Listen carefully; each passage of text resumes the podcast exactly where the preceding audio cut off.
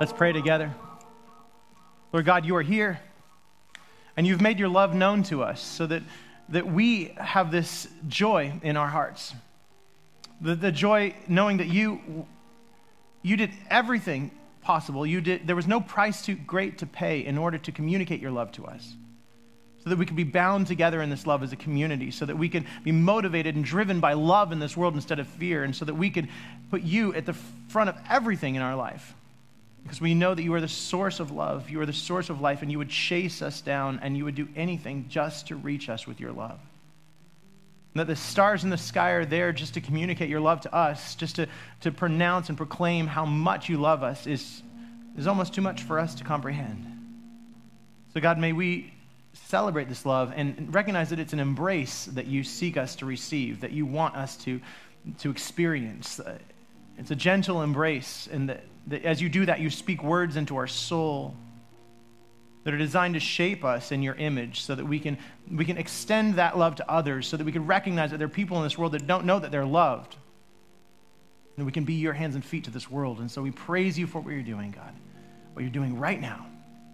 And we praise you and pray this in Jesus' holy name. And all God's people said, Amen. Please have a seat and good morning. And Matt Matt, you're my new best friend. I love the way you shred on those drums. Thank you very much. That is, that is amazing. So, we are here at the end of the beginnings series. And one thing that we have talked about over and over again is that the beginning is always the end of something.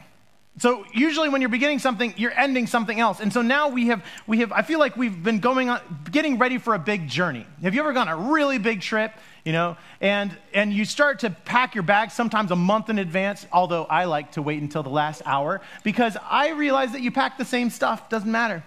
But we've been putting in all the little last minute items. We've got to make sure, do we have just the right number of underwear? We have got to make sure that everything's in that bag. And it, it, we can kind of, kind of tend to get overwhelmed with all the details of the trip. If you're going on a big trip, like our two brothers, two sisters, uh, Rosemary and Katie, to Uganda, they have to go and get their uh, yellow fever vaccine or something like that in Santa Barbara. They have lots of details to get ready for a big trip to a really far away place. But if you're going to any place, you, have got all these things that are in order, and they can tend to overwhelm your mind, and you can think that things are so important, but actually, the most important thing is what? It's the ticket and the passport, by the way, if you're going to Uganda but it's a ticket. A lot of people tend to, to major in the minors and minor in the majors. And what we're talking about today is if you have been going through this beginning series and you feel like, hey, you know what, all this information is starting to overwhelm me in my mind, we are going to get back to the basics today. And the biggest question that we're answering is a question that the, that the people who were the questioners of Jesus, the scribes and the Pharisees and the Sadducees, these very educated human beings, they were asking questions of Jesus. And they asked him this question. They said, What is the main thing? What's the main thing? And so, what I want you to ask yourself, I want you to have just a moment right now to think about what is the main thing in your life? As if you were packing on a journey. What's the main thing if you're going on the journey? You need the ticket, you need the transportation, you need the car, you need the gas. You got to get there. That's the main thing. Because you know they have a target wherever you're going. You can buy all the rest of the stuff, right? But the main thing is can you get there? Can you get there? And do you have the mechanism to get there? And so I want to ask you what the main thing is in your life and, and help you to acknowledge that this struggle is not a new struggle.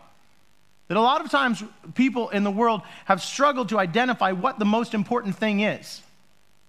A lot of people have done this.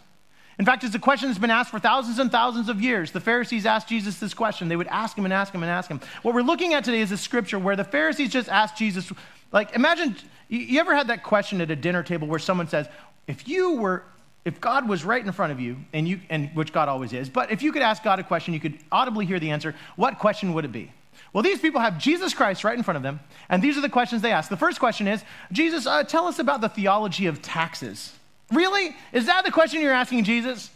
And that was kind of Jesus' response. Really? good, good old Seinfeld really can fix everything. Really? Uh, and then the other, the other uh, question that they asked him was okay, so what if a guy gets married to a woman and then he dies, and then his brother gets married to the woman and then and, and, and he dies, and then another brother, another brother, and we're like, that's weird anyway. Okay, but there's your question. Their, their big question was who will be the one that is married to her in heaven? Can you just say it with me? Really? that's, that's what this should say on the shirt. Really? And those were the questions that they were legit asking Jesus, in, and it's recorded in the Gospel of Mark. And then this person asks the best question you can ever ask. Yes, Jesus, what's the main thing? It's Mark chapter 12, verse 28. It says these words.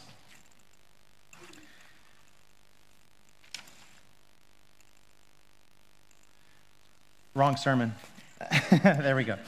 One of the legal experts heard their dispute and saw how well Jesus answered them. And he came over and he asked him, Which commandment is the greatest or the most important of all?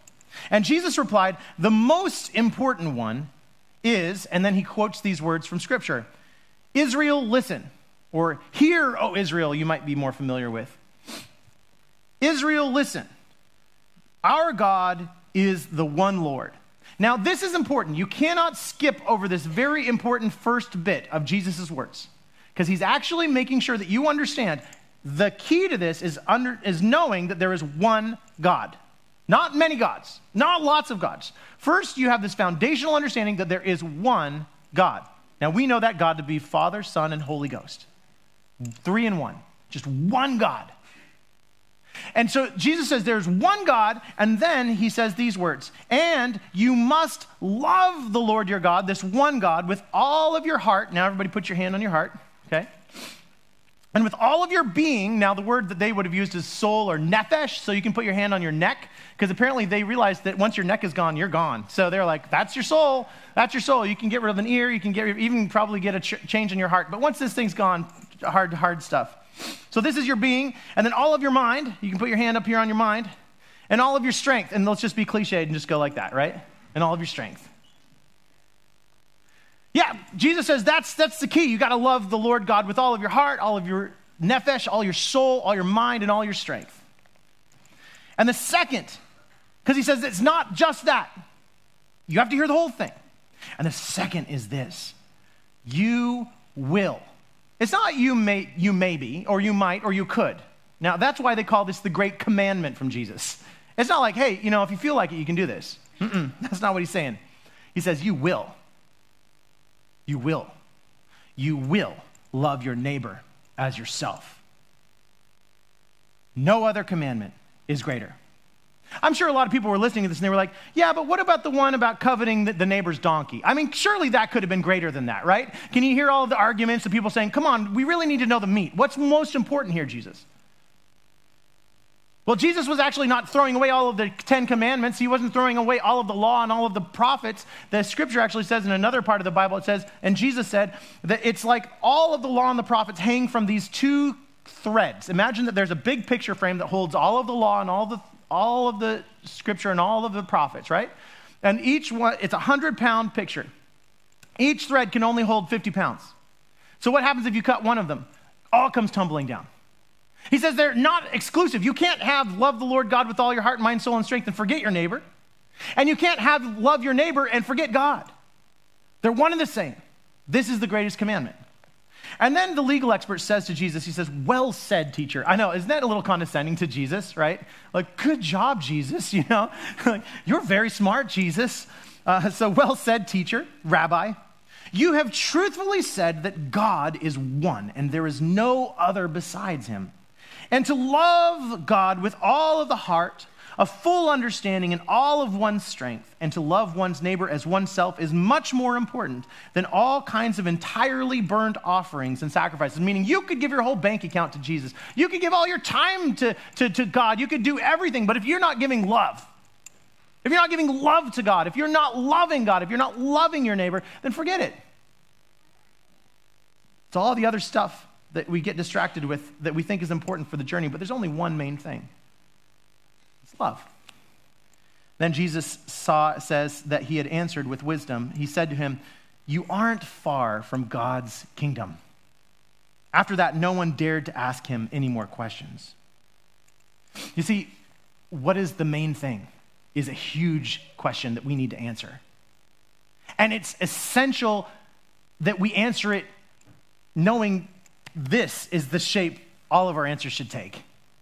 They should all be shaped by love. You know, at the time of Jesus, they had taken not just the 12, the 12 commandments, uh, and they had not, 10 commandments, sorry, just checking. Uh, they had not just taken the 10 commandments, you're like, all right, this pastor didn't know what you're talking about. I'm out of here, sorry. 12 disciples, 10 commandments. Anyway, so they took the 10 commandments and then they expanded it to 600 laws. You had to follow all 600 of them, and they were all so important. And every single one, if you messed up on one of those laws, you didn't get it. But you know what they had forgotten? Love. Like love had just been omitted from the equation. Like they just stopped loving. And so then I think that the most important thing that we need to hear from this and the central idea is that we need to start everything that we do in our life with love. It needs to be shaped with love, it needs to be guided by love.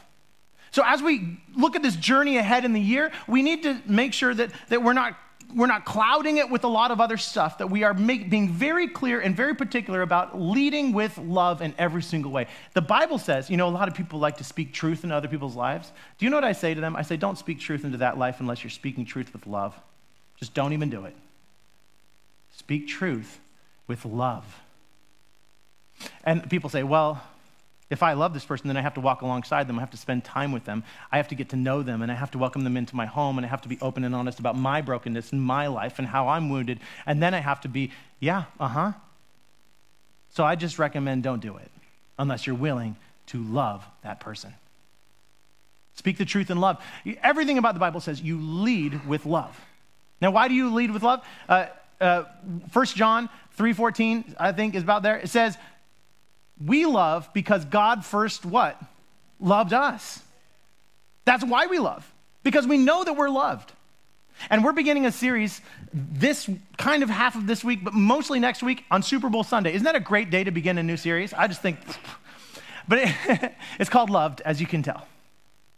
And we're going to talk about what it means when you live a life of love and how it, and when you live a life knowing that you are loved, you stop looking for love and being validated by love because the only love that matters is the love of God in your life. And so then this is this is kind of what I want you to understand. There's this concept called a keystone habit. Do you know what a keystone is? Keystone, like see this, these see these rocks? Which one's the keystone? Uh, hint, hint. It's the one at the top, the red, okay? The reason why is if you take that keystone out, what happens to the whole pile? It all falls down, right? And there's a lot of archways. You'll see stone archways all over Europe, mostly in Europe. You'll see crazy people building them here. But anyway, they're all held together by one little stone. And actually, whole entire buildings can, can, can lean on top of that. Uh, I see some engineers. Can I just get a little nod from my engineer people? I'm not getting any affirmation there. But anyway, the basic idea is that the keystone comes out, it all falls apart. Now, there's this guy named Charles Duhigg who wrote a book called The Power of Habit, right? And I've had it in my office for a long time, I've read like two chapters. But anyway, so the, the, book is a good book. It's an interesting book, and he's helping people to try to kind of fix their lives, you know, kind of like what people were doing in the Old Testament, you know, in Jesus' day with the Old Testament. How to fix your life with all of these different tips and practices. Now, Charles Duhigg has this, has this concept called keystone habits. That there's these things that we do in life that, that result and ripple out in the rest of our life, and they shape the rest of our life. And if we don't do, if, if we focus on the other little pieces, and we don't take care of the keystone thing, then the little pieces will continue to be a problem for us. So, have you ever tried to kick an addiction or ever tried to give up something or tried to turn away from sin or something like that? And, and you just find that it's not working. Well, he would say, you know, you should, you, obsessing about this small thing is maybe not the best way to go, that you should probably start focusing on this other thing over here. And the result will be the other stuff will ripple forward.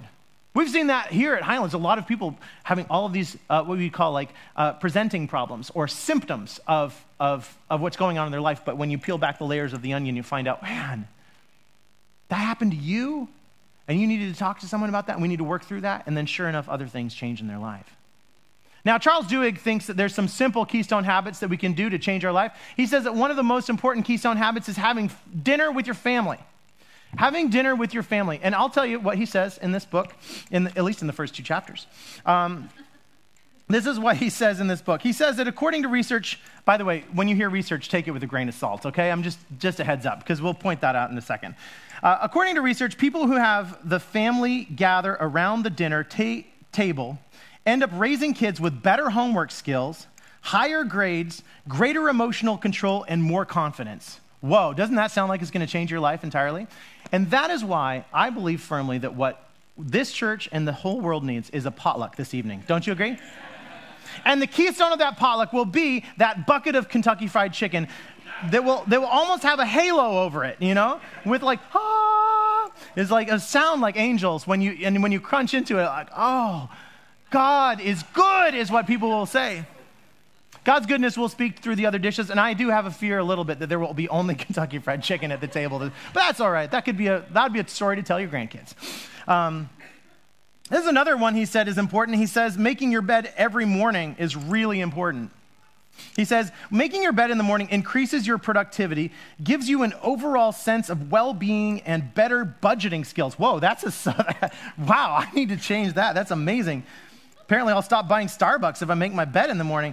Um, Charles Duhigg, author of Habit, writes Bed makers are also more likely uh, to like their jobs, own a home, wow, right? Exercise regularly and feel well rested. And might I add, he didn't, he didn't throw in there, you'll just get rich. he just might as well have thrown in there, and you'll be rich. Buy my book, right? That's great. Fantastic. I actually think there might be other research. I'd like to look into it. Uh, and also, I'll be the first uh, test subject. If I think your life would be much better if other people made your bed for you. Don't you think that would be a great, oh, yeah, my life is better. Everything's better. Yeah, because you, you're rich, you know? No, I don't know. So people make your bed for you. Okay, so you can get dizzy with all of the suggestions and tips that different people have on how to live your life the right way, and this is the way, and this is the path, this is the thing. I liken it to packing for that journey, right?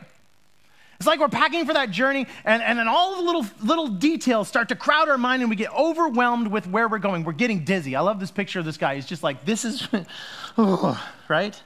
Just gets to be too much sometimes. What's, what is going on?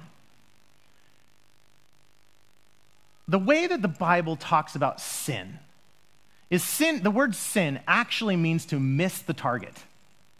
It just means miss. Imagine, I always thought it would be fun to have an archer come in here, like a, like a good archer, not a bad one, okay? put, a, put, a, put a target over there on the back wall and have them come up here. And you know what would be not good is if that archer was a really bad archer, right? And just kind of like, eh, and there'd be people hurt and wounded, the chaos. Probably have to close the church for a little while or a long while. There would be all of this, there would be all this, this chaos that would ensue with, the, with this archer that was pointed in the wrong direction. This person shooting arrows. Well, that's what the Bible says sin is. Sin is when you're not just missing the target, you're just really missing the target. And do you know what, um, do you know what repent means? Repent means to turn. Repent means, I, I just imagine Jesus taking that archer and just going, okay, hold on a second, buddy. It's not over there. The target's over there. And just, okay, right there. Gentle, gentle hands on the shoulder and, and lining someone up with the target. Now, they're not going to ma- make the target every time, but they're going to end up in the general direction. That's what Jesus is. Jesus is, Jesus is the one who points us in the right, right direction. Actually, the early followers of Jesus were called the way. The way. Because they believed that they were the direction of love. They were the people who were, who were going in the direction of love with life. They had figured out the path. Jesus was the ticket. Jesus, Jesus was the ticket. He was the way or the path. He was the most important thing. And Jesus, when he talked to people, he said, The most important thing is you love God with your heart, mind, soul, and strength, with everything you got, and to love your neighbor as yourself. And I think that sometimes some churches don't keep the focus. And then we stand a chance of not keeping the focus. Some churches say, you know what, the most important thing of this whole entire preparation for the journey is that you have a clean pair of underwear every single day. How many people say, no way, I don't need that? Okay, all right. There's a disagreement. Other people say, you only need one pair of jeans every three days or every, whatever you need. Other people just say, hey, I don't need anything. There's going to be a target where I'm going. And so we argue and we have disagreements about the minor things and some people think that the most important thing are the minor things that we argue about. But actually, the most important thing is the commandment of Jesus to love the Lord God with all our heart, mind, soul, and strength. The most important thing is the ticket, it's the way. And that's what we are joined together with. Now, will we have arguments? Yeah, we will. There was a guy 500 years ago I don't know why I like to tell stories about guys 500 years ago. It's just a thing for me. His name was John Calvin. He was a Protestant reformer, and, uh, which means he started a Protestant uh, church in his town, and, and he was a theologian. He was a good thinker. And so he was living in France, and he was being persecuted as a Protestant. So he said the ideal community would be just a, a, whole town filled with Protestants. I'm like, mm buddy, that sounds terrible, but whatever. So he, he said, life will be perfect if we just fill it with only Protestants, okay? And the whole law is shaped by Protestants, and all of the rules are shaped by Protestants. All the kids go to Protestant schools. All of the TV shows are Protestant. I don't know, whatever. But anyway, he wanted everything to be Protestant Protestant cups of coffee, whatever it was. Everything had to be Protestant. It had to be reformed. It had to be just, just informed. What does Protestant mean? Informed by the Bible only. Right? So, so he did this. He created this community. They went off to Switzerland, founded this town, Geneva, in the mountains of Switzerland. It was this isolated community. No one could get to it. No one even knew where they were there. And so they started to live together. And do you think it was harmony? Do you think it was perfect? No. They started to argue with one another. They started to fight about the things that were so unimportant.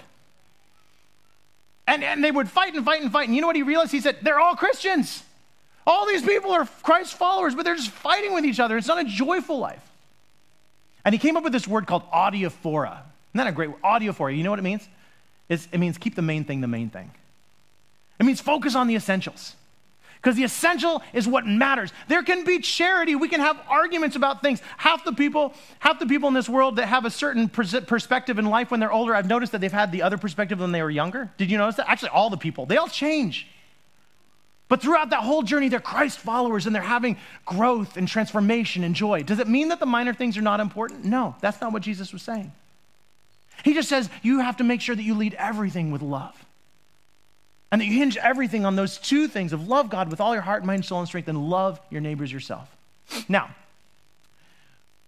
there are three questions that we ask people when they become a, a new follower of Jesus at this church. When they say, hey, you know what, I want to follow, Je-, or, or they're coming from another church and say, I want to follow Jesus here. And the three questions are not, the first question is not, do you pack a pair of underwear every single day for your journey? Now, it could be a very important question to ask at some point, right? But it's not the questions.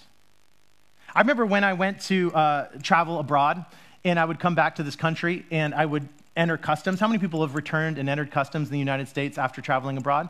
A lot of people, right? Did you ever notice that there's like a little different line for citizens and non citizens? Did you notice that? You're like, oh, looks terrible. For the non citizens, the line is like 900 miles long. You can't get in. And the citizens line is like breezing past, right? Mm. It's not, we don't treat people very nice when they come to visit us in this country, I'll tell you that. The Bible says treat immigrants as citizens. Did you know that? New Testament. But we're talking about underwear right now. We need to talk about the important stuff, okay? talking about underwear. Because we can work those things out. Because how will all of the, all of the things in our life change? Uh, they, will, they will change with the big questions. Now, the three big questions when you go through customs are gotcha questions. They are. They look at you in the eye and they say, So, how long did you spend abroad? And you go, you like, uh, 30 days, I think, you know? You know, if you answer this question wrong, they can just like, you know, strip you down and search you, you know, or something. I don't know what they can do. They can just, they can just incarcerate you for three days or however they long, long you want. Because it's like, I don't know, it feels like some kind of no man's land. They could do anything. Uh, and then there's the other one. Uh, they say, they say, Has, are you the only one who's packed your bags? And you answer that question thinking, I think I was. Like a lot of people touch this along the way, but if I say yes, I mean, if you say no, they'll incarcerate you. If you say yes and someone slid something in there, you're done, right?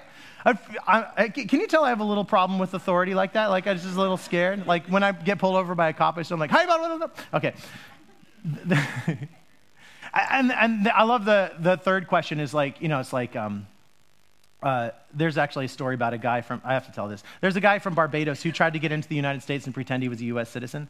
And they said, um, they said, uh, you know, uh, what's your name? Where you from? He's like, I'm from Texas. And they're like, all right, fine. You're from Texas. Good.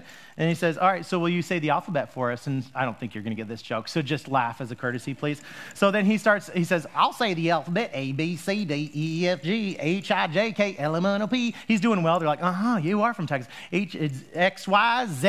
And they're like, you're not from Texas, you're from Barbados. Go back. Nobody says Z in Texas. That's an English thing. Anyway, I told you you wouldn't get it. Anyway. That's how they say the alphabet. Okay. These are not gotcha questions at Highlands. The first question is simple Do you promise to turn away from evil? That you don't want to have anything to do with it? That, yeah, you know that evil will be a part of your life forever. It's a condition of living in this world, but that you, when you engage in it, you will say, No, I don't want that to be a part of my life. The second question is Do you acknowledge that Jesus Christ is the ticket? That it's not just enough to say, I don't want to be a part of those things, but that actually Jesus Christ is the keystone. Jesus Christ is the one who changes everything. Everything flows out of that. And when you love Jesus, and when, when you love Jesus, he co- commands you, doesn't suggest it, he commands you to love God and love your neighbor as yourself. Everything changes. And the third thing is do you want to be part of this goofy church? Do you want to be part of this mission? Do you want to be a part of potlucks? Do you want to be a part of recognizing that Jesus doesn't just call us to be loved, He calls us to be the people who love others. That's not, that's not like a maybe. That's a commandment of what Jesus calls us into. And so we're going to have in a few minutes a lot of people come up here, and I know that some people may not have gotten like heard earlier, but we're going to have everybody come up who wants to be baptized for the first time, who wants to rededicate their life to Jesus Christ, who want to say, you know what, I am part of a church over here, and I've decided I am rooted here, and this is where I'm going to do my work, and I'm, this is going to be my launch pad for my ministry, and I'm going to have some fun, and I want to keep the essentials, the essentials with you guys. And we're going to love people and walk alongside them.